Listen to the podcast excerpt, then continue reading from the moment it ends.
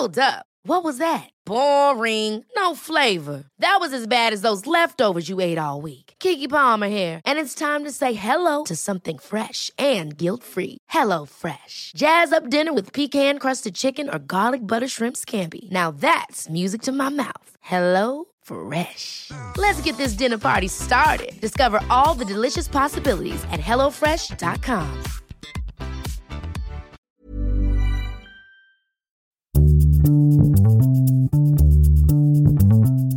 Bonsoir, bon après-midi à tous et bienvenue dans ce nouvel épisode d'Histoire de Daron. Je suis Fabrice, je suis votre hôte et cette semaine je vous propose d'écouter l'histoire de Jean-Luc qui a 57 ans et deux grandes filles d'une vingtaine d'années. Ensemble, on discute de l'enfance de Jean-Luc, d'un événement extrêmement marquant à ses 7 ans, de ce qui l'a amené à avoir des enfants et à aujourd'hui vivre au plus proche de ses émotions. On parle aussi de sensibilisation au féminisme, de ses questions autour de son rôle de père et de mec dans notre société, de ses discussions avec ses filles à ce sujet. Vous verrez, Jean-Luc est un grand grand bavard, j'ai pas eu beaucoup à intervenir dans cet épisode, j'espère qu'il vous plaira tout autant que j'ai eu à le tourner.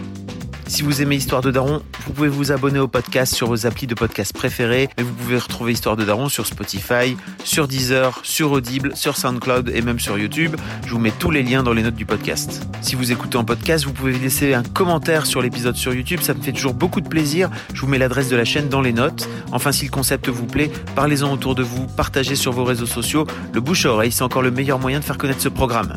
Enfin, si vous avez une histoire de daron ou quelque chose qui fait de vous un daron un peu à part, vous n'hésitez pas, vous m'écrivez sur histoirededaron@gmail.com, histoire avec un S, daron avec un S. Je ferai en sorte de vous répondre. C'est pareil, l'email se retrouve dans les notes. Mais assez parlé, je vous laisse en compagnie de Jean-Luc. Merci d'avance pour toutes vos bonnes vibes. On est avec Jean-Luc. Salut Jean-Luc. Salut Fabrice. Ça va? Je suis un petit peu tendu, à vrai dire. T'es tendu? Pourquoi? Bah, c'est quand même une expérience euh, assez inhabituelle. Hmm. Et puis, euh, comme je te l'expliquais, je, je peux facilement tomber dans l'émotion. Ouais.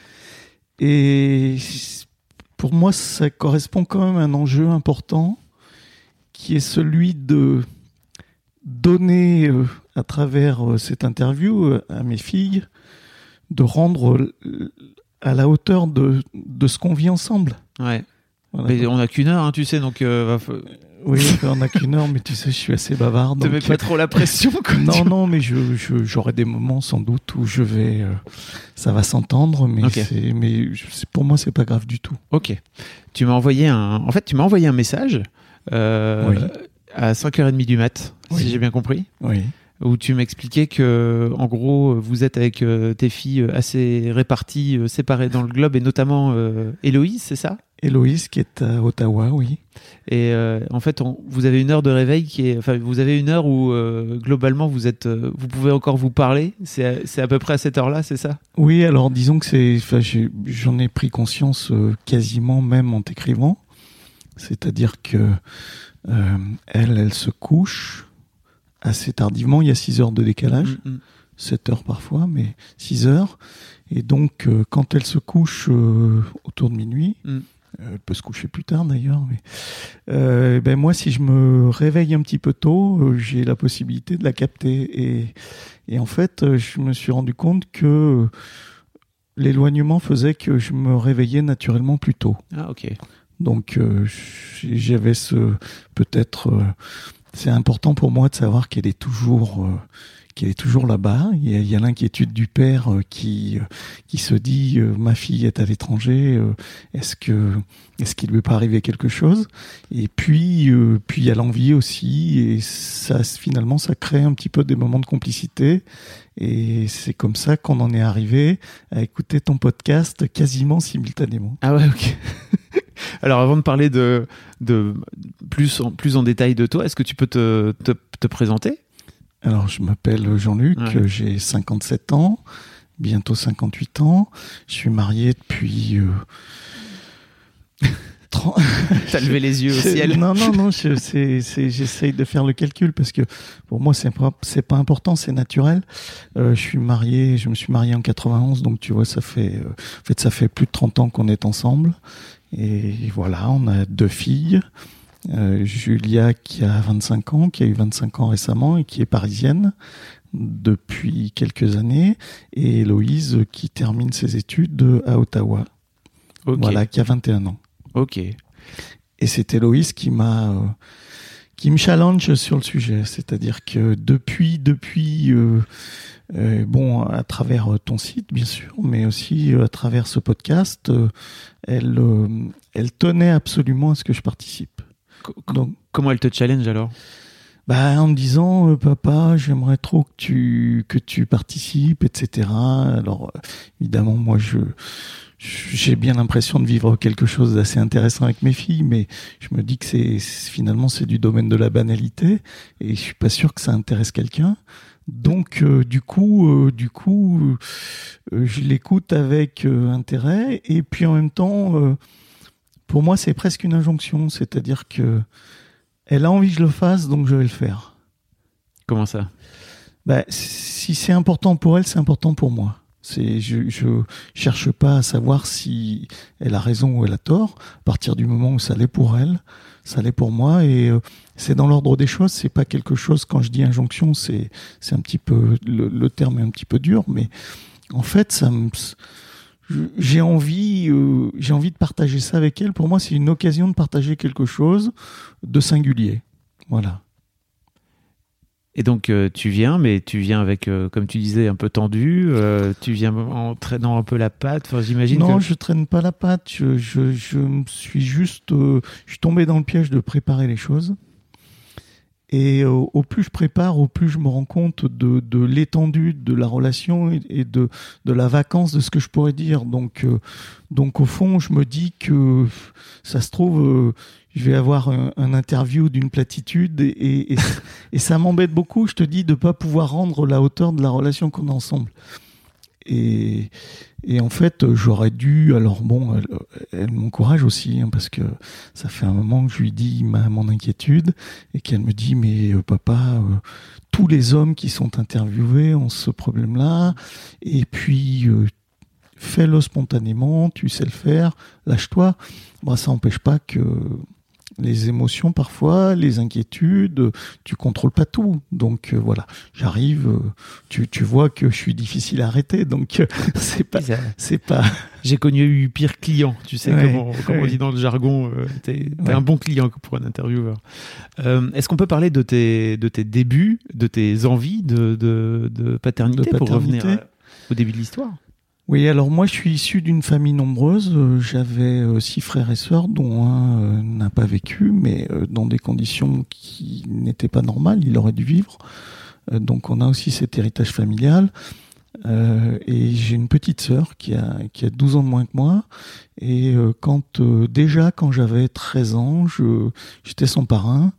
Et bizarrement, enfin naturellement, euh, je, je me suis senti investi de quelque chose d'important et, et quand euh, elle, on allait lui faire, la faire dormir euh, pour la sieste, ben, j'allais lui tenir la main et voilà donc c'était c'était déjà quelque chose qui qui semblait naturel. Tes parents t'ont demandé ou proposé de, de devenir le parrain de ta, de ta petite sœur, alors? Ouais. Ce qui est déjà une vraie responsabilité en soi quand, quand tu as 13 ans, non?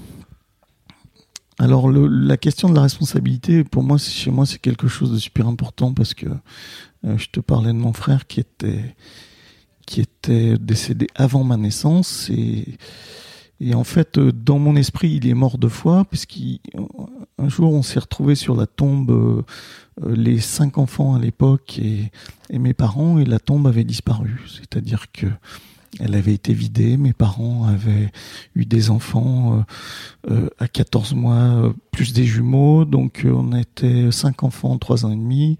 Ma mère avait fait un petit peu de dépression, donc euh, donc euh, on avait un petit peu abandonné la tombe et Mhm. la tombe tout d'un coup qui était finalement un, un petit un petit monticule de terre avec une croix en bois avait été vidée et mis à la fosse commune et et cet épisode moi ça m'a euh, comment dire vitrifié d'une part T'avais quel âge? J'avais 7 ans Ok. c'est-à-dire que du coup je suis resté dans l'enfance bloqué dans l'enfance à 7 ans c'est-à-dire je vis ma vie comme un enfant de 7 ans Encore aujourd'hui? Ouais, avec euh, bah, ça a de très bons côtés. Hein, ça, cette capacité. Enfin, j'ai cette capacité d'émerveillement. Devant les choses, devant et peut-être cette facilité de, de, relation avec les êtres, c'est-à-dire que je suis sur l'être et sur l'enfant, euh, l'enfant de, de l'adulte. Et puis, euh, et puis enfin, en même temps, j'ai acquis, euh, enfin, ça m'a précipité dans le monde des adultes avec une, une espèce de brutalité, c'est-à-dire je suis devenu hyper raisonnable à 7 ans. En enfant, hyper raisonnable. Ça fait quelque chose d'un petit peu particulier. Mais donc, euh, donc pour moi, euh, c'était normal. Enfin, je veux dire, je, je me sentais euh, investi de cette responsabilité. Et je l'ai vécu, tu vois, que par le plaisir, quoi. C'est-à-dire euh, tenir la main de ma petite sœur. euh, Il y a pire comme, comme Mhm. difficulté. Mais j'aimais, j'aimais ces moments plutôt que d'être ailleurs. Bon, après, je jouais au foot, j'étais un peu chef de bande sur le terrain, mais, mais là, j'étais, j'étais présent et du coup, mes filles, mes sœurs ont, eu des enfants euh, assez jeunes. Ce que, qui peut-être, euh, pour moi, faisait que avoir des enfants, c'était naturel. Et quand mes filles sont arrivées, plus tardivement, puisque euh, je me suis marié, j'avais 30 ans, j'ai eu ma fille il y a 33 ans, ma première, Julia. Euh, je j'étais euh, presque détaché de cette, cet aspect-là, ça s'est fait naturellement. Mais c'est pas si simple que ça. Euh, C'est-à-dire que enfin, moi j'ai souvent vu des, des pères, des nouveaux pères, euh, un petit peu en désarroi. Euh, et j'ai souvent eu envie d'en discuter, mais j'ai jamais trouvé de la part des pères euh, une écoute. C'est-à-dire quelque part, euh, quand tu es une femme, tu portes l'enfant, tu alors c'est sûr que quand tu es un homme, tu partages aussi cette grossesse, mais c'est pas pareil. Et donc ça te rattrape tout d'un coup et violemment. euh, alors c'est idiot ce que je vais dire parce que je t'ai parlé de responsabilité. Violemment, tu es mis face à des responsabilités, tout sera plus jamais comme comme avant. Et c'est un truc qu'on peut vivre euh, qu'on peut vivre mal, qui m'a beaucoup troublé. Hein. Euh, Ça t'a troublé dans, dans quel sens? Ben, dans le sens où je savais pas si c'était bien pour moi. Mm. C'est-à-dire que je, je j'étais euh, pris entre la joie et, et une proximité immense avec euh, avec ma petite Julia, mais en même temps euh, avec une peut-être une une forme d'inquiétude et de détachement. Mm. Euh, qui pouvait, euh, enfin, moi, j'ai derrière, je me suis, j'aime bien euh, sortir des phrases comme ça définitives, et je me suis dit, bah ti- tiens, finalement, peut-être la première cause d'adultère, c'est euh, le premier enfant. Sachant que le deuxième enfant est la première cause de divorce. Mais, mais en même temps, tu vois, je, je- c'est, c'est, c'est quelque chose qui vient nous troubler et que par notre éducation, peut-être, fait que on n'aborde pas ces questions. Moi, ça m'embêtait de voir des amis qui étaient euh, de, nouveaux pères euh, finalement refuser un petit peu ce dialogue-là. Donc pour ça, je trouve que ton initiative, elle est super bonne, quoi. Il faut en parler, c'est normal, quoi. On s'inquiète, on sait pas si on saura faire, euh, on n'est peut-être même pas très bon parfois, mais c'est pas grave. Ce qui compte, c'est d'être. Je pense que c'est aussi un rapport à, la masculinité, tu sais. Il y a, y ces côtés un peu, ce qu'on appelle aujourd'hui la masculinité toxique, qui est ce truc de euh, des, mauvais côtés de la masculinité, qui est il faut il faut garder ses émotions pour soi, il faut être fort, euh, il faut pas pleurer. euh, et effectivement, ce genre de Enfin, moi, je suis très content que, que de- alors de vivre en tant que en tant que mec euh, en 2019 plutôt que 70 ans plus tôt ou 50 ans plus tôt, euh, parce que je pense qu'aujourd'hui c'est plus simple pour les mecs. En tout cas, ça commence à devenir plus simple. Je dis pas que c'est facile, hein, mais en tout cas, ça commence à devenir plus simple, et notamment pour les plus jeunes, de comprendre qu'en fait, euh, ils peuvent euh, parler de leurs émotions et parler de ce qui les chagrine à l'intérieur, sans pour autant être moins des mecs, quoi.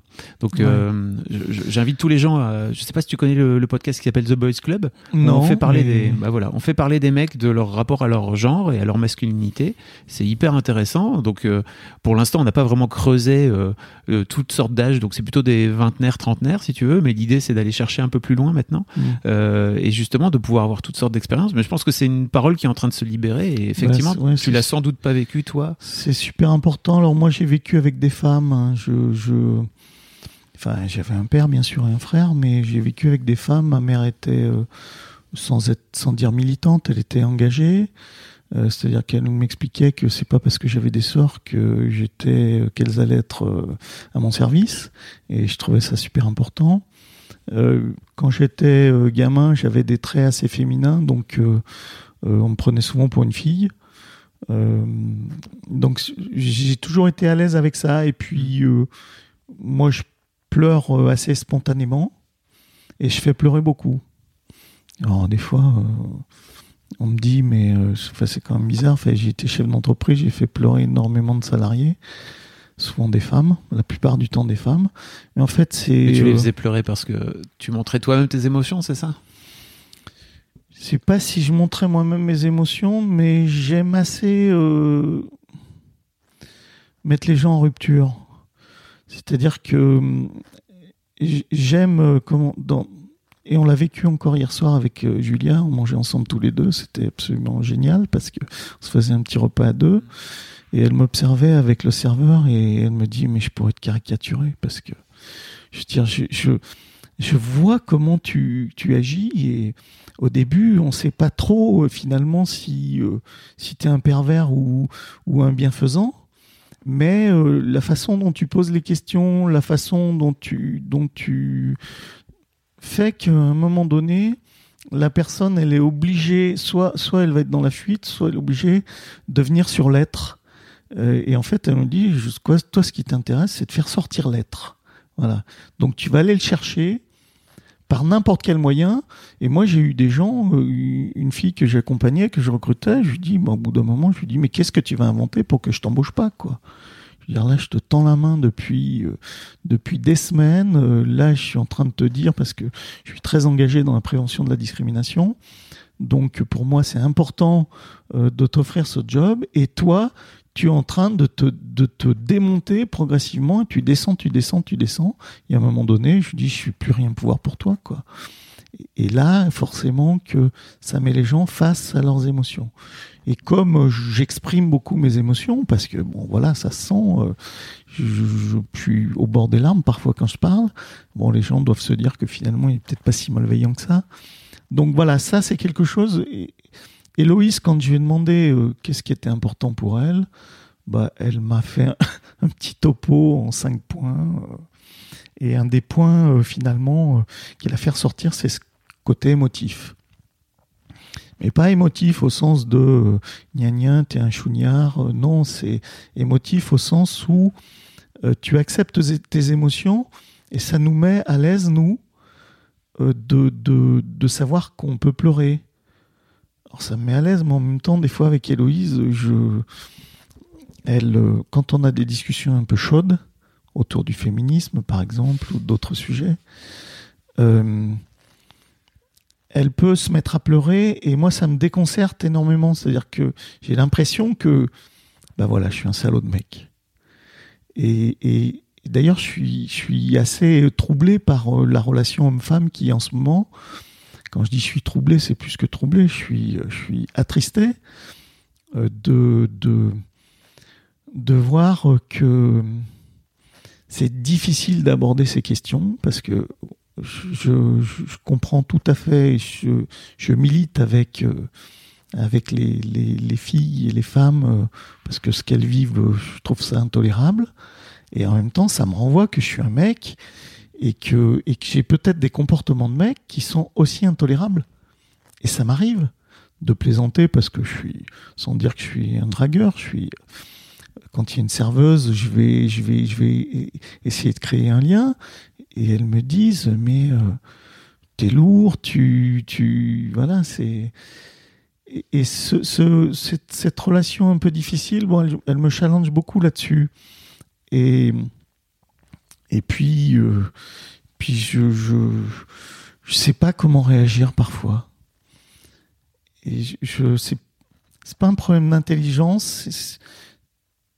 au niveau ressenti, même des fois, je leur, je leur pousse des, des, des, des posts ou des trucs comme ça en leur disant qu'est-ce que vous pensez de ça, quoi? Tu veux dire des, des trucs que tu as trouvé sur Internet, c'est ça? Que j'ai trouvé sur Internet, je leur envoie et puis elles, elles répondent pas trop. Là, elles me laissent un peu tout seul face à mes interrogations. Mais c'est, pour moi, c'est important. c'est important. Tu vois, par exemple, bon, mes filles euh, écoutaient beaucoup, enfin, suivent beaucoup Mademoiselle. Mhm.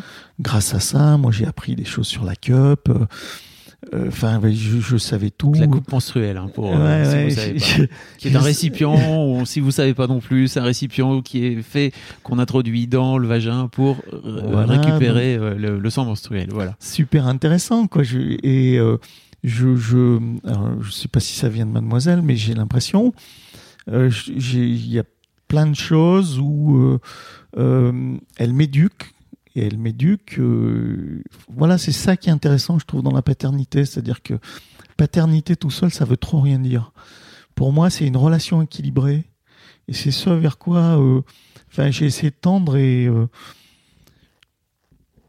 j'ai le sentiment d'avoir réussi ça. Voilà, c'est-à-dire que des fois, je me suis trouvé mauvais manager comme chef d'entreprise.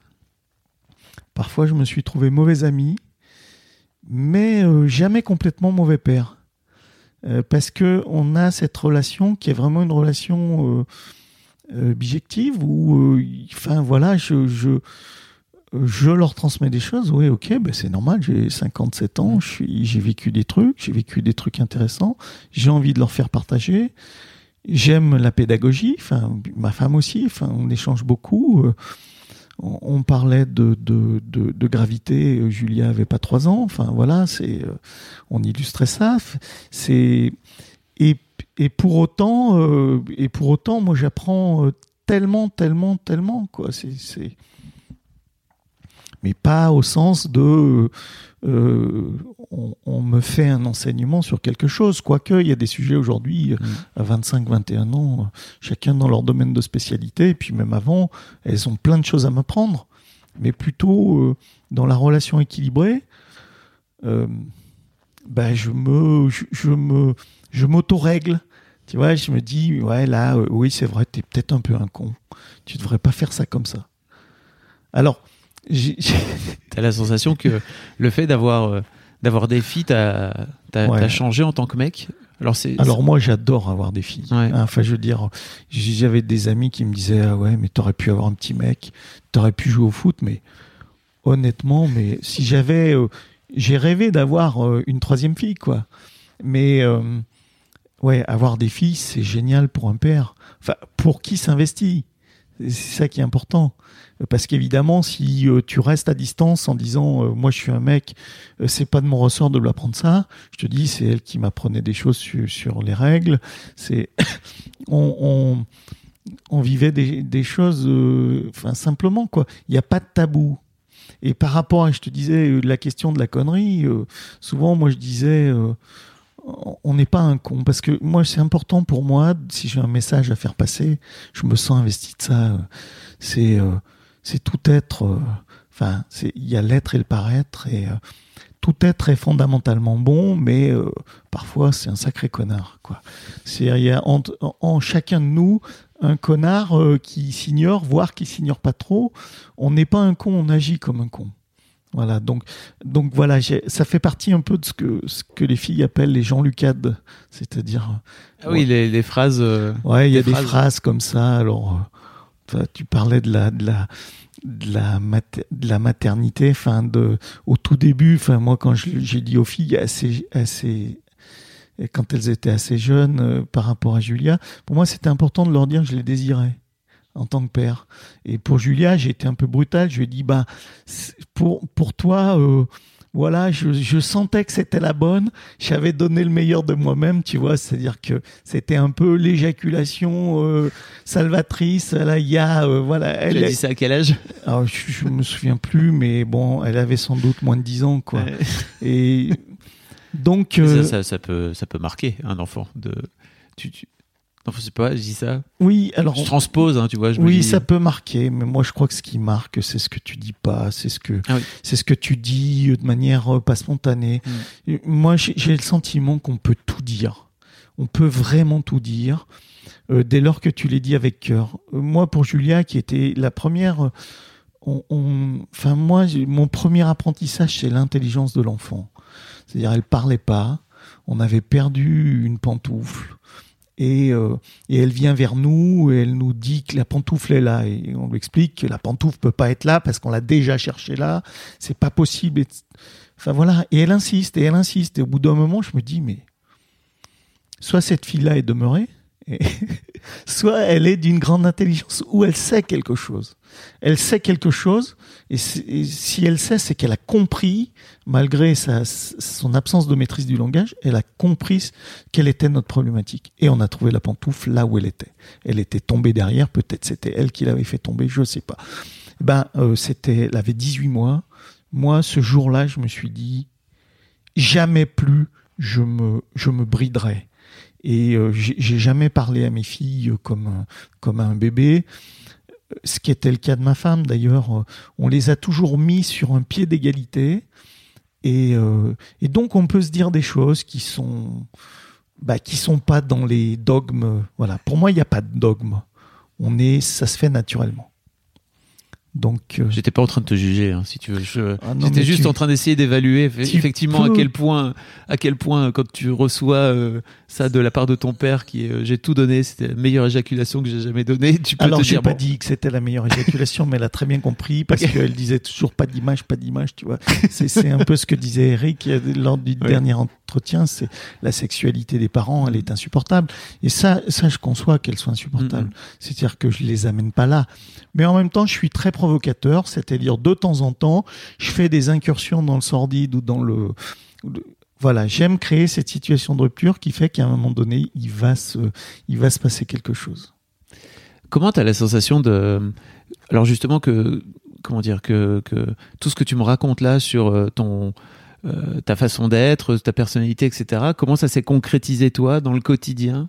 Euh, avec tes filles et comment tu as la sensation aujourd'hui, maintenant qu'elles sont grandes, euh, que ce que, de ce que ça a pu leur apporter à elles en tant que personne Alors, peut-être la phrase la plus importante chez nous, celle qui est le plus souvent prononcée, c'est je t'aime. Euh, mais chez nous, c'est pathologique. Quoi. Quand je dis c'est pathologique, on fait pas. Euh, on a un groupe sur WhatsApp qui s'appelle que, moi j'ai créé et que mes filles ont renommé Famille d'amour. Euh, on s'envoie euh, des cœurs, des. On est toujours après se dire qu'on s'aime quand on est loin, et c'est le cas d'Héloïse euh, parce que ça fait fait six mois qu'elle est à Toronto, à, Ottawa.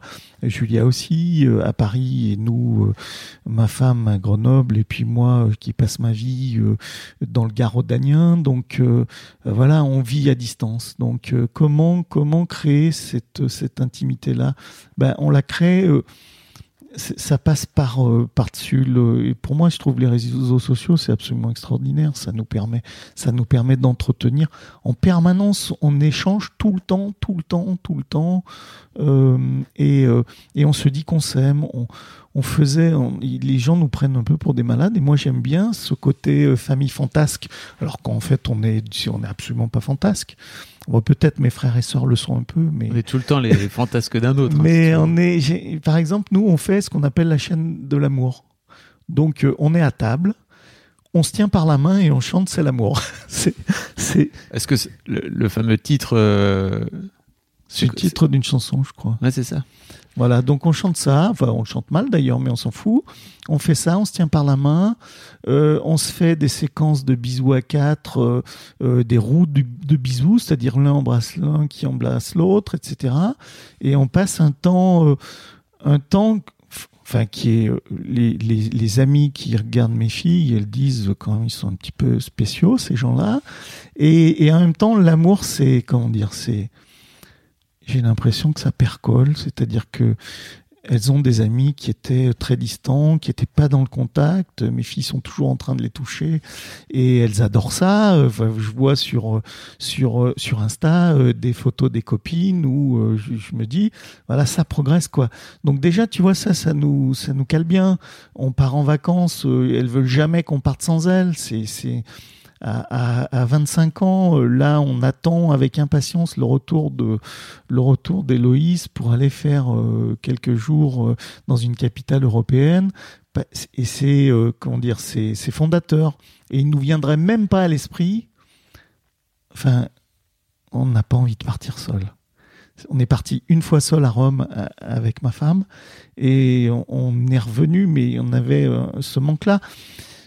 Mais pour autant, c'est quelque chose de, de nature. Ça peut paraître complètement, comment dire, avilissant. Et alors moi, j'ai aussi une théorie là-dessus. Si c'est naturel, fais-le naturellement. Te, te force pas à le faire.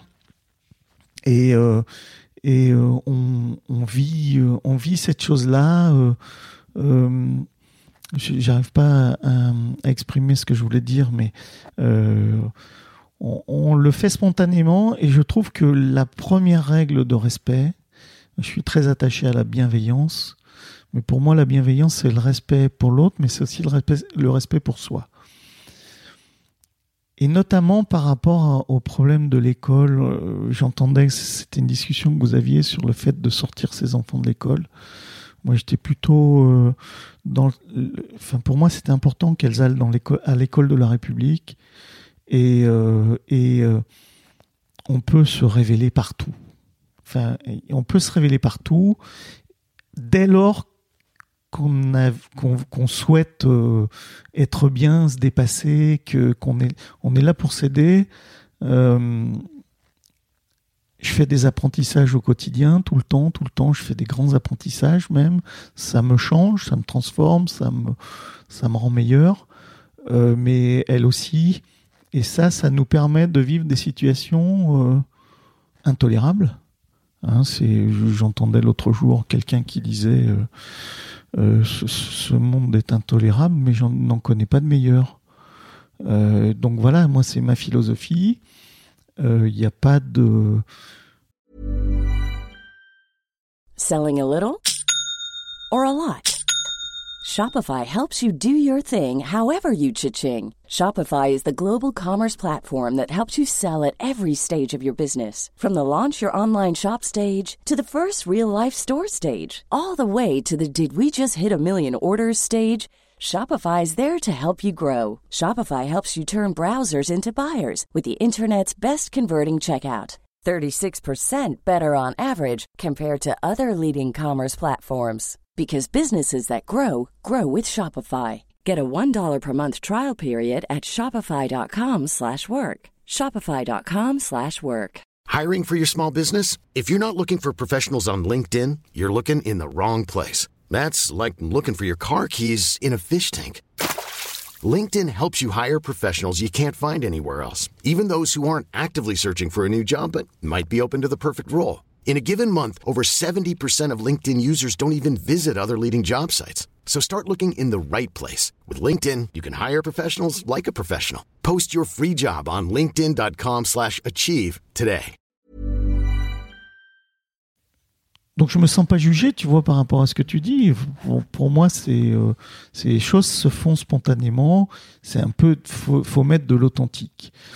Donc si tu penses que à la limite, euh, j'ai pas de jugement à porter, qu'il faut sortir tes enfants parce que tes enfants, ça leur permet de se révéler, eh bien fais-le. Mais fais attention à ce que parce qu'il y a le problème du don et du contre-don, c'est-à-dire si ton enfant il se réveille en disant mes parents se sont sacrifiés pour moi, euh, est-ce qu'ils se sont respectés? Ben non, ils se sont pas respectés s'ils se sont sacrifiés pour moi. Fais-le si tu te sacrifies pas et si tu te si autrement dit, il y a rien de mauvais et, personne ne peut juger pour toi que ce que tu fais c'est bon pour ton pour ton enfant. Il faut le faire de manière authentique. Il faut le faire, mais avec l'idée que c'est jamais un sacrifice. Parce que si c'est un sacrifice, alors là, tu, tu, vas commencer à reprocher aux, enfants finalement de t'avoir euh, t'avoir empêché d'être toi-même. Ça, c'est vraiment le pire que tu puisses offrir à ton enfant. C'est quoi les trucs sur lesquels tu as la sensation d'avoir donné des choses à tes à tes deux filles, ou vous avez donné des choses à, vos deux filles euh, qui étaient un peu hors normes par rapport au reste, euh, au, reste du, monde. Tu parlais tout à l'heure d'amour, ça, j'ai compris que c'est un, gros truc chez vous. Est-ce qu'il y a d'autres choses? C'est difficile à dire euh, qu'est-ce qui est en norme, surtout quand tu es en train de dire il y a deux, deux, secondes que tout est normal finalement. Il faut que les choses soient normales, naturelles. par exemple, on sait très vite, on, avec euh, les filles, on a discuté un peu de ce qui était acceptable et ce qui n'était pas. Et l'idée, c'était que Enfin, pour moi, il y a 80% des choses, ça se discutait même pas, quoi. Je m'en foutais. Fais-les si tu as envie de les faire.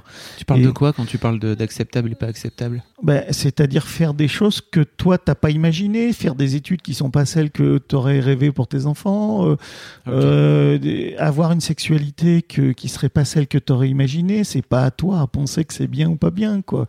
Je veux dire, euh, ça peut te terroriser, bien sûr. Mais euh, ce qui va te terroriser, c'est ce que ça te renvoie à toi-même, c'est pas ce que vit l'autre. Euh, tu peux, tu peux, euh, par rapport à l'homosexualité, la fluidité, le fait de ne pas avoir de sexualité, c'est pas ton problème. Enfin, je veux dire, c'est, donc, donc ce qu'on disait, c'est nous, bon, globalement, il y a 10%, on sera jamais acceptable. On a dit tout de suite, on a posé dit tout ce qui est sécurité, Sécurité pour toi, sécurité pour ta sœur, sécurité pour les gens. Ça fait partie de ce qu'on appelle le respect. Sécurité, respect. Euh, donc euh, c'est des choses que, qui pour nous sont pas discutables. On transigera jamais, jamais, jamais. Et surtout, on était toujours d'accord. C'est-à-dire qu'on s'était mis d'accord avec ma femme, qu'on se saboterait pas euh, l'un et l'autre. C'est pas facile, hein, on n'est pas d'accord, mais on n'a jamais renvoyé à nos filles l'idée qu'elles pouvaient jouer avec l'un ou avec mhm. l'autre. Pour 80% des choses, euh, tu fais euh, ce que tu veux, puis il y a des choses qu'on va encourager. Euh. alors, je, suis en train de m'en mêler dans mes pourcentages, mais en fait, je m'en fous un peu. c'est pas grave. c'est pas grave. qu'est-ce qu'on a donné de, qu'est-ce qu'on a donné de, ben, peut-être ce une éducation, alors je vais dire, c'est un peu idiot, mais c'est une éducation à l'américaine. Ça veut tout rien dire. Hein, oui, non, mais quand je dis une éducation à l'américaine, quand tu l'éducation à la française, c'est c'est on a peur de tout et euh, et on est toujours après dire à nos enfants fais pas ça, tu vas tomber, fais pas ça, tu euh, et globalement on avait calculé qu'on disait 80 000 fois à ton gosse euh, c'est pas possible, comment veux-tu que ton gosse s'épanouisse dans ces conditions? Donc moi j'ai le sentiment d'avoir plutôt toujours poussé quand Héloïse me dit souvent, elle, m'appelle, elle me dit euh, Est-ce que tu crois que je peux faire ça? La seule chose que, que tu peux pas faire, c'est celle que tu fais pas, quoi. C'est ça, c'est euh, c'est ose tout, ose tout. Moi, j'ai, euh, je fréquente via le, via le, le travail quelqu'un qui est qui a notoriété, qui est, euh, qui est une entreprise de 40 000 personnes, qui est milliardaire. Et ce gars-là, j'y suis allé euh, pas au culot, parce que c'était pas du culot, à l'envie. Je lui ai dit, l'envie que j'avais de faire des choses avec lui. Et cette envie-là, il l'a entendu. Et euh, j'ai pu partager des choses exceptionnelles parce qu'à un moment donné, j'ai eu un peu une forme d'indécence. Euh, euh, c'est la pertinence de l'impertinence. C'est-à-dire, j'y suis allé, je me suis dit, et Julia, quand elle est partie, euh, quand, aller faire ses études, euh, Héloïse, pardon, quand elle est allée faire ses études à, à Ottawa, alors elle, elle est passionnée de NHL, c'est-à-dire la ligue de hockey américaine. Et elle sait tout. Hein. Euh, son équipe préférée, c'est les Chicago Blackhawks. Elle discute avec des Canadiens de l'équipe de Montréal et dit, le gars lui dit, et, le joueur, le machin, lui dit, bah écoute, je pense qu'il faut que tu révises un peu tes fiches parce que ça fait dix ans qu'il est plus dans l'équipe. Et euh, voilà, elle sait tout. Et elle me dit, euh, est-ce que je peux, enfin, solliciter le capitaine de l'équipe de pour, bah, bien sûr. Et non seulement c'est urgent que tu ailles à Chicago euh, pour, pour voir ton équipe préférée, parce que ça serait vraiment trop con que tu rentres ici euh, sans, sans avoir réalisé ce rêve-là. Et puis euh, que, que, tu que tu que tu essayes pas de le rencontrer par tous les moyens. Alors elle l'a pas rencontré, mais elle avait fait un petit panneau, elle s'était mise devant l'affichage en lui disant je viens de France, coucou, j'ai envie de, de, t'interviewer. mais voilà, c'est-à-dire qu'on on les a poussés à oser. Et, ça, je crois que c'est vraiment très important. Quand, euh, quand Julia, euh, elle voulait, il y avait beaucoup de maisons de poupées à l'époque, euh, donc elle me dit on va faire une maison, on va, j'aimerais bien voir une maison de poupées. Je lui dis non, moi une maison de poupées, hors de question que tu aies une maison de poupées. Mais si vraiment tu veux, on va la faire, on va la faire ensemble. mais complètement ensemble. C'est-à-dire qu'on va l'imaginer, tu vas la dessiner, cette maison. Tu vas dire comment tu veux que les murs soient. Euh, et puis, euh, on va la construire ensemble. Alors moi, j'avais une représentation, on disait, euh, qu'est-ce qui fait que les gens sont, sont des entrepreneurs? Et a eu une étude, qui vaut ce qu'elle vaut, mais qui disait finalement il n'y a aucun trait commun, si ce n'est qu'ils ont tous bricolé avec papa. Donc, allez, tac, on va bricoler ensemble. Je suis pas vraiment un bricoleur, même euh, je suis réputé, ma femme euh, tendance à m'empêcher de monter sur l'escabeau parce qu'elle a peur que je me fasse mal. Mais par contre, là, on a tout fait. Elle a dessiné. D'ailleurs, derrière, euh, sa passion, ça a été de faire des maisons pour les Sims. On a pensé qu'elle deviendrait architecte. Et on a dessiné cette maison. On l'a inventée on l'a construit, on allait euh, dans les magasins de bricolage pour choisir les mosaïques pour faire, pour faire des, faïences, euh, on découpait des morceaux de moquette aussi, on faisait croire qu'on allait euh, acheter de la moquette pour, et on a tout fabriqué de A à Z. On l'a fait de manière modulaire et derrière cette maison-là, ça a été exceptionnel parce que alors moi j'ai tu vois, je trouve presque ça indécent par rapport à ce qu'a fait ma femme parce que moi je suis toujours en déplacement mais je faisais très peu de choses. Mais ce que je faisais, ça restait. Euh, enfin voilà, c'était très très marquant. J'ai fait ça par exemple, la petite maison. Euh, derrière, on a acheté une petite maison à, à, à Héloïse, mais c'était pas pareil. Et puis moi, je ramenais des petites voitures de mes voyages pour que, sans dire que j'étais préoccupé de faire une éducation qui soit pas genrée, on s'est pas euh, attaché à savoir si c'était des filles ou des garçons on les a éduqués à l'envie, quoi. Donc, euh, je sais pas si ça répond à ta question. Si, si. C'est, c'est, pas original. Il n'y a rien d'original, mais. Euh, c'est original de construire une maison. Euh, c'est singulier. Une maison de poupée avec. On a fait une petite maison de, de 50 par 50, plusieurs étages, toit amovible, sur lequel elle pouvait, avec les caplas, faire des maisons sur les maisons. Enfin, voilà. C'est-à-dire que euh, je pense que ça a développé de manière euh, extraordinaire leur créativité. Tu parlais tout à l'heure du fait que ce soit indécent euh, de, que tes filles que tes filles se souviennent de ces moments-là que tu faisais alors que toi tu étais au quotidien pas trop là. Alors j'imagine que tu sais que c'est un peu ma c'est un peu mon cas aussi et c'est vrai que euh, comme je suis peu là, les, mes filles ont tendance à faire un peu la même chose, c'est-à-dire que dès mhm. qu'on fait un truc, elles le survalorisent. Ouais, c'est euh, sacralisé. Comment, comment vous avez vécu euh, ça avec, enfin, comment ta femme a vécu ça d'une manière générale et comment toi tu. Alors elle, est elle le vit bien puisqu'elle est restée avec moi. ouais, c'est pas forcément. Non, je pense que on est à la fois fusionnel et très indépendant. Moi, je, je, trouve que ce qui, ce qui peut poser problème dans une relation de couple, c'est l'avilissement, c'est-à-dire que finalement on, se on se contraint sur tout et on n'a pas forcément envie de ranger ses chaussettes ou de ou on a envie parfois de vivre dans un bordel. Euh, sauf que ce bordel-là, il est bien pour soi, mais il peut être très emmerdant pour l'autre. Donc euh, le fait de vivre à distance, de ce point de vue, euh, ben, ça nous facilite un peu la tâche. C'est-à-dire que si on veut manger n'importe quoi, on mange n'importe quoi. Et, et puis, donc, donc, on a vécu les choses naturellement. Moi, j'avais une crainte absolue quand je, quand je suis. Euh, quand j'ai eu mes enfants, c'était que je meurs sans qu'elles se souviennent de moi c'est-à-dire qu'elle n'ait pas de souvenir d'avant mes trois ans. Enfin, d'avant leurs trois ans. Et euh, parce que dans la famille, euh, ma mère, euh, sa mère était décédée, elle avait trois ans, et trouvais ça insupportable. Tu vois, c'est un truc que je pouvais pas vivre. Et donc, donc on avait monté un espèce de, avec ma femme, je lui dis, ben écoute, je il faut absolument que tu parles de moi tous les jours comme si j'étais dans la pièce à côté. T'étais déjà à l'époque, tu étais déjà en train de, voyager à droite à gauche, c'est ça? J'étais déjà à l'époque en train de voyager.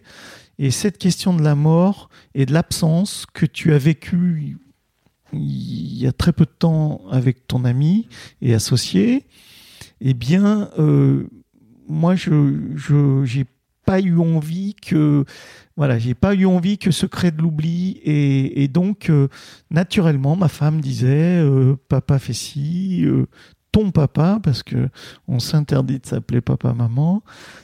D'ailleurs mes filles m'appellent Jean-Luc. Ok elle m'appelle Jean-Luc ou elle m'appelle. Euh, alors, je, je, suis passé par tous les surnoms. Elle m'appelle euh, Jean Boulgour, euh, Jean Poil, Jean Jean Bugdoul, euh, Padounet, Papounet. voilà, j'ai tous les Jean-Luc Disco aussi parce que je, je prends de la place sur la piste. Donc voilà, elle m'affuble de tous les surnoms possibles et j'en ai quasiment un par jour et c'est très agréable mais voilà, on s'appelle par nos prénoms. Tu vois, ça fait partie de, ça fait partie de, ce que je dis quand on dit on est quatre êtres de même niveau, de même profondeur, euh, mais de connaissance, on est différemment sachant parce qu'on n'a pas vécu la même vie. Quoique, quoique, tu vois, je moi, je suis très intéressé par euh, la physique quantique et euh, les, théories d'ondes et de corpuscules. C'est un peu pour ça d'ailleurs que je j'ai du mal parfois à, exprimer. Quand je te disais, j'avais peur de pas rendre. Euh, je sais que dans ma tête, c'est infini et infiniment riche comme ma relation est infinie, infiniment riche.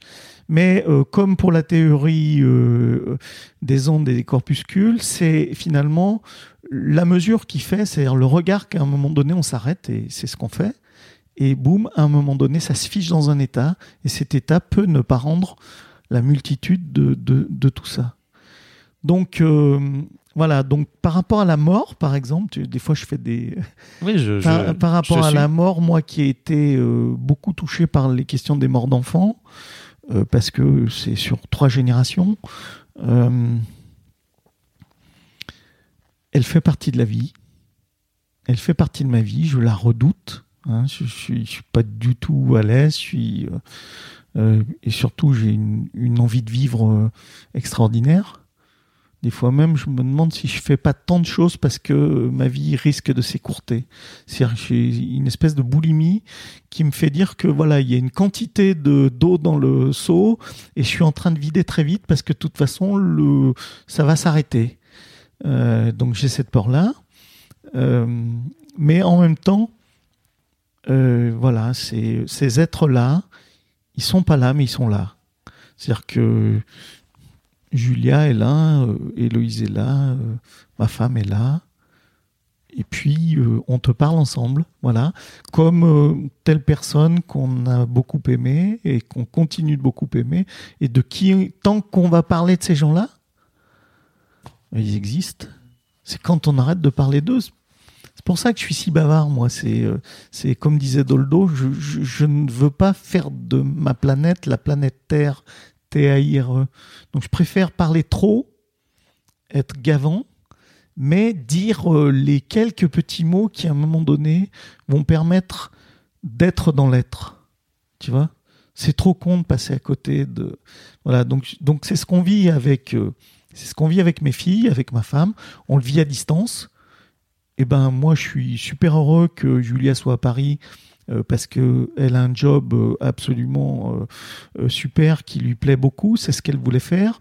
Héloïse, elle suit son chemin, elle n'est pas encore aboutie puisqu'elle est en master 1 elle aurait voulu être agent de joueur de, hockey sur glace. Ça semble un peu difficile parce qu'aux États-Unis, c'est des professionnels et en France, il y en a deux, ils vivent pas de ça. Mais voilà, c'est important qu'elle soit là-bas. Et là-bas, c'est ici pour moi. Voilà, c'est-à-dire que comme la théorie corpusculaire, je suis partout à la fois, elles sont partout à la fois. Elles sont là, ton ami est là. Euh, voilà, et, bah oui, des fois, de temps en temps, on a des moments euh, où la gorge se noue et on aimerait euh, continuer de partager des choses, mais, mais moi, je je me dis, bah tiens, euh, est-ce que ce que je suis en train de raconter, ça va les gêner?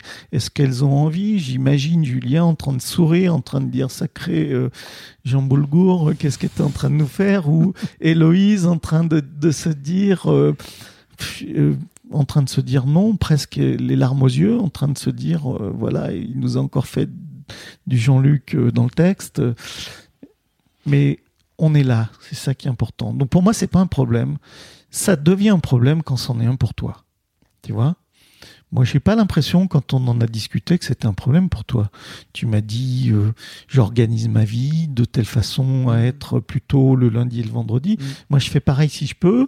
Et puis, en même temps, en ce moment, euh, j'ai créé un établissement secondaire euh, vers Avignon. Il faut que je sois plus présent. Donc, j'y suis du lundi au vendredi. Des fois plus parce que j'ai une vie sociale associative très importante là-bas et euh, donc, il faut que le, le, samedi, je sois euh, au match de rugby de, de Montpellier, tu vois. Mais euh, voilà, mais c'est normal. Ça fait partie de la vie. Ça fait partie de ce que j'ai envie de vivre et pour lequel j'admets même pas que mes filles aient un point de vue, un jugement. De la même façon que moi, je supporte pas d'exprimer un jugement sur, sur ce qu'elles vivent encore que, il m'est arrivé d'être, euh, d'agir comme un con. Mais c'est ce qui me rend plus humain. Sinon, euh, voilà, sinon. Qu'est-ce que tu as fait pour agir comme un con? Bah, j'ai des fois j'ai des formulations définitives. Euh, y a des moments j'ai pu dire, euh, je me souviens, je me suis surpris en train de dire euh, à Héloïse sans même savoir, oui, mais toi, euh, tu, voilà, sur le féminisme et sur la, sur la, sur la, sur la position des hommes, t'as jamais vécu ça, donc tu parles, c'est un concept pour toi, mais et en fait, je sais pas quoi, je veux dire, euh, je sais pas s'il a pas été agressé euh, à un moment donné. Euh, en tout cas, je sais qu'il y a des moments, elle a vécu des agressions. Je me souviens d'une fois, elle est rentrée, je sais plus quel âge elle avait, peut-être 15 ou 18 ans, et elle avait fait un texte qu'elle avait publié sur les réseaux sociaux en disant qu'elle trouvait que c'était ignoble, enfin l'agression d'une femme par un mec une agression quasiment que verbale, mais qui était d'une grande brutalité. Et euh, c'était super important que, que j'ai euh, pris le temps de lire son texte, qui faisait cinq pages, que je l'ai euh, soutenu, que je l'ai relayé sur les réseaux sociaux, et que je me sois pas énervé, mais enfin j'avais des amis femmes qui disaient ouais mais moi tu comprends euh, moi il m'arrive jamais rien parce que euh, je suis pas le genre à ce qui m'arrive des trucs ouais c'est sûr oui t'as qu'à croire qu'il t'arrive jamais rien parce que c'est pas ton genre si tu es face à un violeur euh, il peut t'arriver quelque chose et et mais voilà dire lui dire si t'es pas arrivé, toi t'as ta petite vie tranquille, bourgeoise, et ben c'était dégueulasse de ma part. Voilà. Et des trucs comme ça, euh, je peux en faire. Hein. Enfin, je veux dire, je sais que j'ai une capacité à décevoir l'autre qui est importante, mais c'est pour ça que je suis meilleur. C'est parce que j'ai cette préoccupation-là en permanence de, de, de, c'est une forme d'empathie. Je sais pas, c'est euh, comme ça que je le dirais. Pour revenir sur la mort, tu as la sensation que que tes filles euh, sont elles-mêmes marquées. Que tu disais tout à l'heure qu'il y a eu, euh, des, histoires de mort d'enfants de génération en génération. Apparemment, de ton côté, tu es en train de peut-être briser ce cercle, euh, en tout cas dans ta famille. tu as la sensation que ça les a marqués d'une manière ou d'une autre, cette, cette, propre peur pour toi? Alors, Julien n'en a pas vraiment parlé. Mais je sais qu'Héloïse, on a pu, euh, enfin, je ne veux pas parler de stigmate, mais je, sais qu'il y a du transgénérationnel. Et je le sais aussi par mes sœurs. Euh, voilà, on a fait des fois des, trucs de médecine un peu original, en tout cas pour sortir du médicament. Et, et un gars, par exemple, qui nous pinçait, et puis pendant cinq minutes, et puis il nous disait bah, Toi, tu as, un problème d'abandon. Ah ouais, tiens. Et euh, euh, mais vraiment des trucs très très pertinents quoi. Et euh, Héloïse avait, oui, je, je sentais qu'Héloïse elle portait ces choses-là comme moi je les portais. Alors peut-être que je l'aurais. on induit beaucoup on induit nos, gosses sont des éponges. Euh, quand on a peur, euh, euh, on leur fait peur. Enfin voilà, c'est et on sait des fois pas réagir correctement. C'est-à-dire qu'on a toujours peur quelque part. on a peur que elles abandonnent leurs études. On a peur qu'elles fassent. On a peur qu'elles qu'elles. Ben, on a peur du réchauffement climatique et du monde qu'on va laisser à nos gosses. On a peur que donc, euh, ben, cette peur-là, euh, on n'a pas à leur transmettre. Quoi. Il me semble que, c'est quand même un sacré fardeau qu'on leur transmet. En même temps, je crois qu'on leur a transmis pas mal de choses. Moi, j'écris, tu vois. Je parle de sensibilité, mais j'ai toujours écrit des poèmes et des, euh, des nouvelles. et des. euh, j'ai deux ouvrages qui sont euh, subterminés, mais qui le, le seront jamais, parce que je trouve que, enfin voilà, c'est la fulgurance côtoie la médiocrité, mais mais en même temps, il y a des choses que je leur ai fait lire sur ce qui est arrivé à ma mère, ce qui est arrivé à mon père. Et, et parfois, on en parle avec ma femme et elle me dit, mais arrête avec le pathos. Mais c'est pas du pathos. Enfin, pour moi, c'est pas du pathos. Pour moi, c'est une façon de s'en libérer. C'est-à-dire que, au fond, tu vois, quand j'écris un truc sur. euh, en plus, j'aime vachement la symbolique. J'ai écrit un recueil de poèmes qui s'appelle De belles âmes jumelles. Euh, et, un autre qui s'appelle Le pèlerinage des enfants perdus. Et je suis un enfant perdu, mais c'est aussi des enfants qui sont morts, qui ont été perdus pour. Et, euh, et ben, la seule conclusion à laquelle j'arrive, c'est que la vie est belle, qu'il faut la vivre intensément, qu'il faut donner le meilleur de soi-même aux autres, et que et que toutes les familles de la génération de mes parents ont vécu des choses comme ça, c'est-à-dire que c'est notre singularité, mais au fond c'est pas singulier du tout. Et, euh, des familles qui ont perdu des enfants, euh, il y en a des tonnes, et, et des familles qui ont perdu des parents, qui ont, qui ont. Ce qui va être problématique, c'est quand tu en fais un secret ou que tu ou que tu euh, que tu vas, mais que tu pleures parce que ça te touche. euh, bah c'est beau pour moi. C'est pas, c'est pas. Par contre, euh, que tu pleures en, en rognant ta, ta, ta, ta sensibilité. Moi, le plus beau cadeau que peut me faire et que m'a fait une femme un jour, elle m'a dit Jean-Luc, t'es le premier mec que je vois reconnaître, accepter, accueillir sa fragilité. Moi, dans le mot fragilité, il y a l'agilité, quoi. C'est, c'est, je me sens plus fort que n'importe qui. Celui qui pense que mon ennemi, si j'ai un ennemi, On en a tous quelque part. Non, On a des gens qui peuvent nous jalouser, qui peuvent trouver qu'on est con, qui peuvent. Mais bon, Euh, Est-ce qu'on le perçoit comme un ennemi? C'est ça la vraie question. Faut- moi, je, moi, j'ai pas cette notion-là. Oui, tu vois, ça. par exemple, dans l'entreprise, j'ai pas, euh, t'es pas, en, t'es pas, euh, t'es pas contre les autres. Mm. Tu peux t'associer avec les autres pour faire des choses. euh, Ouais, pour moi, il n'y a pas de notion d'ennemi. Il y a déjà, un- on peut construire des choses avec tout le monde, mais ça veut dire quelque part, il faut. euh, alors moi, j'ai quand même un ego surdimensionné des fois, mais le fait d'avoir un ego surdimensionné, ça m'empêche pas d'être humble et de me dire que voilà, ça, je serais, je serais meilleur avec les autres, construire des choses avec les autres. Donc, euh, euh, on, on- bah, j'essaie toujours de trouver une solution pour euh, construire différemment.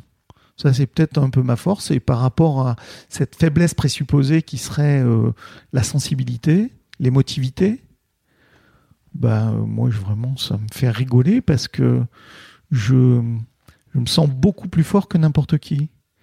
J'ai fait euh, de la minéralogie cristallographie. J'ai une formation scientifique. J'ai même un doctorat de minéralogie cristallographie. Eh bien, j'ai fait de la microscopie électronique. Si tu regardes une surface plate, tu la vois plate, mais si tu la regardes avec un microscope, tu vois qu'il y a plein d'anfractuosités. Et moi, c'est ces anfractuosités qui m'intéressent, c'est-à-dire c'est là que je vais pouvoir venir. Euh, C'est ce qui fait que le gecko, euh, eh ben, il tient en l'air, et toi, tu tiens pas en l'air. Il a des, donc, euh, c'est qu'un problème de regard porté sur les choses et les gens. Donc, le regard que tu portes sur les choses et les gens, et à, à- a fortiori sur tes enfants, ben, il doit être euh, bienveillant, tolérant, empathique, euh, accepter euh, la différence. euh, euh, voilà, la différence nous enrichit. Euh, C'est Saint-Exupéry qui disait quelque chose comme ça. Tu sais qu'on arrive à une heure? Oui, oh, moi, ça m'étonne pas. hein. Est-ce que tu as la sensation d'avoir dit tout ce que tu voulais dire?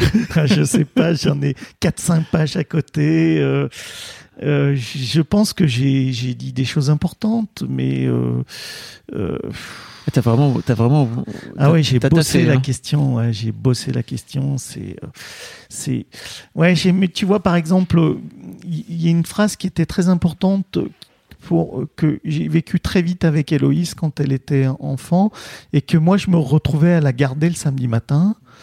Euh, alors, je lui racontais des petites histoires. Je lui disais alors c'est l'histoire d'une. Enfin, on, inventait nos contes et c'était elle toujours la, la fée du conte et elle dit ah pas moi, euh, etc. Et, bon, il y avait cette construction de la personnalité qui faisait que elle pouvait avoir envie de s'opposer à moi. Et, euh, et une fois, j'ai eu, euh, je sais pas, c'était une, je pense une fulgurance. euh, Je, lui dis, euh, tu es à moi. Et ça, je savais que c'était une agression. Et tout de suite, je lui ai dit, je suis à toi, on est à nous. Voilà. C'est-à-dire que elle avait, je sais plus quel âge elle avait, mais elle avait moins de 3 ans. hein. Elle, le, le- cet équilibrage des relations, c'est tu n'es pas, ou alors si je lui disais, tu n'es pas un bébé, tu n'es pas mon, tu n'es pas un bébé, tu es mon bébé, voilà. Et, et, et moi, je suis le bébé de mon père. euh, qui a 85 ans, moi j'en ai bientôt 58, euh, je suis son bébé et, et- tu seras toujours mon bébé, mais euh, voilà, cet équilibrage il, est super important. Et je pense que les enfants, il y a une chose qui est super importante pour moi que j'avais oublié. Euh, je fais partie d'un groupe de, de dirigeants qui, centre des jeunes dirigeants, bien que j'ai, enfin eu fait partie pendant 19 ans et on réfléchissait sur le bonheur et l'entreprise. Et on avait pour mission de se rapprocher de nos enfants et de les faire parler du sujet. C'était en 2000. Euh, Héloïse avait 4 ans et demi. Et, euh, euh, on avait inventé, par ma faute, des jeux psychologiques. Le jeu psychologique, c'est le truc le plus odieux dont il faut se libérer, mais, on avait inventé ça, surtout moi, c'est-à-dire que euh, dans la relation à l'amour, moi je lui disais, est-ce que tu m'aimes? Et un jour, elle m'a dit non. Et j'ai hurlé de rire. Une fois. Donc, euh, j'ai hurlé de rire, mais euh, au fond, j'étais meurtri, quoi. Mais je m'en suis pas rendu compte. Donc j'ai recommencé une fois. Est-ce que tu m'aimes Non. Ça m'a refait rire. Et j'ai de moins en moins ri jusqu'à devenir extrêmement triste. Et euh, Tu sais pourquoi elle te disait non? Comment? Tu sais pourquoi elle te disait non? Ouais. C'était par jeu ou non? Non, mais je, je vais te donner la solution. Et quand je suis arrivé, euh, euh, et un jour, on se baladait tous les deux, je la tenais par la main, et euh, je me retourne vers elle et je lui dis Et, c'est quoi pour toi le bonheur? Et alors elle me dit comme ça euh, C'est de se faire rire. Et là, j'ai compris. J'ai compris qu'elle me renvoyait que j'étais devenu un homme triste. Que ce qu'elle aimait chez moi, tu vois, l'émotion me gagne. C'était, euh, c'était ce, ce- ce sourire et ce rire que j'avais. D'ailleurs, un de mes surnoms, ça a toujours été l'homme qui rit. Euh, C'est-à-dire que, enfin, je, je ris pas d'ailleurs, je souris, mais je souris tout le temps. Euh, et, euh, et elle me renvoie comme ça cette Papa, elle, avait quel âge? 4 ans et demi. Ah oui. Papa, tu ris plus, Hmm. tu ne ris plus. C'est dur ça. hein. c'est super dur. Et moi, je suis, et moi, je me, donc là, je me suis accroupi, je me suis mis à son niveau. Et je lui ai dit, tu sais, Héloïse, ça me fait terriblement de peine quand tu me dis que tu m'aimes pas, même si c'est un jeu. Et du jour au lendemain, elle a cessé de me dire, elle a cessé de me dire qu'elle m'aimait plus. Mais bon, ça c'était, euh, c'est presque anecdotique, mais ce qui était important, qu'elle me renvoyait, c'est que j'avais un impact sur elle qui était super important, que j'avais un impact sur les autres, et qu'il était important que je, donne le meilleur, même si le meilleur c'est de pleurer, quoi. Enfin, je veux dire, c'est. Mais, mais que tout ça, c'est c'est autour du naturel, de l'authentique. De... Voilà. J'avais presque réussi à, C'est pas grave. à tu pas sais. exprimer. Non, mais je, je- je- honnêtement, C'est pas euh, grave de pleurer. honnêtement, c'est pas grave du tout. Et- Je sais que tu sais. non, mais mais même, je vais même te dire, je suis même content de, de parce que d'abord c'est moi, hein, et moi sans ça, c'est un petit peu pas moi. Et, et je sais que tous les gens qui m'aiment, qui vont écouter ça, euh, bah, c'est- ils vont plus le prendre comme, comme quelque chose de positif que, que je, je- le ridicule. Moi, pour moi, ça n'existe pas, quoi. C'est, je, c'est en ce côté, dans ce sens que je suis un petit peu euh, fantasque. Merci beaucoup, Jean-Luc. Mais je t'en prie, Fabrice, c'était un plaisir. Qu'est-ce que tu penses que tes filles vont dire euh, de toi en écoutant Ah, en je écoutant pense ce qu'elles vont dire, il nous a fait du Jean-Luc. il nous a fait du Jean-Luc, ouais. C'est. euh, euh, non, je pense que peut-être, euh, peut-être. euh, Enfin, pour moi, ce qui est important, c'est que ça s'est pas du tout fait comme je l'avais prévu. Voilà, mais euh, Héloïse, faut- faut pas prévoir. Héloïse m'avait prévenu, elle m'avait dit, tu verras. Euh, Fabrice, c'est aussi son talent de t'amener, euh, de voilà, donc c'est important et c'est vrai que c'est c'est pas, euh, je veux dire, j'ai pas fait une dissertation sur la paternité, Bonne idée. c'est c'est un podcast, voilà, C'est pas l'objectif du tout. c'est pas l'objectif. Puis vous pouvez préparer si vous voulez, mais vraiment, Jean-Luc, t'as beaucoup préparé. Hein. non, mais moi j'aime préparer, c'est- Ah, c'était je- je- important, euh, c'est tu vois, euh, elle m'a- 4-5 feuilles, quoi, pour. euh, voilà. Voilà, le, le- elle m'a dit. Mais, mais c'est important, super important parce qu'elle me renvoie. Finalement, je sais pas forcément ce que je suis pour elle. Et elle me dit, papa, pour, pour moi, tu es un guide qui nous encourage à oser. Tu es un émotif qui nous aide à accepter nos émotions. Tu es quelqu'un qui vient nous faire vivre des choses exceptionnelles parce que des fois tu reviens et tu nous fais vivre un truc qu'on n'a pas prévu. Et moi je suis super fier. Quand je suis au karaté Héloïse me dit euh, tu viens me chercher. Moi je suis elle m'écrit étant c'est c'est quand même beau ça. Encore maintenant à 21 ans quand tu venais me chercher au karaté c'était la folie. J'étais trop contente. J'avais l'impression de frimer avec mon beau gosse de papa elle est ceinture noire de karaté hein, la gamine hein. et, euh, et, et, et c'est ça qui est important pour elle quoi. C'est voilà. L'intéresser aussi. Il quels que soient les âges tu t'es intéressé à nous. Enfin moi si j'ai un message à donner au père c'est euh, voilà c'est intéresse-toi. D'ailleurs c'est un proverbe euh, c'est un proverbe chinois qui dit si tu veux que les gens s'intéressent à toi intéresse-toi à eux. Et voilà c'est On terminera donc sur ce, sur ce proverbe qui est aussi une Jean-Lucade, j'imagine. ouais peut-être une forme de Jean Lucade mais les Jean Lucade euh, ma femme dirait c'est plus décalé Ah. c'est plus euh, voilà c'est puis parfois c'est même euh, ça peut même être un truc pour euh, créer un- un- une rupture c'est-à-dire mettre la personne en situation d'être obligé de se livrer voilà Merci Jean-Luc. merci À Fabrice bientôt. À bientôt Salut. C'est terminé pour cet épisode. Un grand, grand merci d'avoir écouté. Je vous invite à venir réagir soit sur l'Instagram de Rocky, c'est sur RockyMag, R-O-C-K-I-E-M-A-G, soit sur mon Instagram perso. Moi, je suis sur FabFlorent, F-A-B-F-L-O-R-E-N-T, soit sur YouTube, sous la vidéo de cet épisode. Vous trouverez le lien dans les notes du podcast. J'adore lire vos commentaires. Si vous voulez passer à mon micro, que vous avez une histoire ou une situation qui fait de vous un daron un peu particulier, vous pouvez écrire un mail à histoirededaron.com, histoire de daron, histoire avec un S, daron avec un S. Je vous mets l'adresse directement dans les notes du podcast. Enfin, je vous rappelle qu'un nouvel épisode d'Histoire de Daron sort chaque premier et troisième lundi de chaque mois. Rendez-vous donc très bientôt pour le prochain et d'ici là, je vous souhaite à toutes et à tous une très belle vie.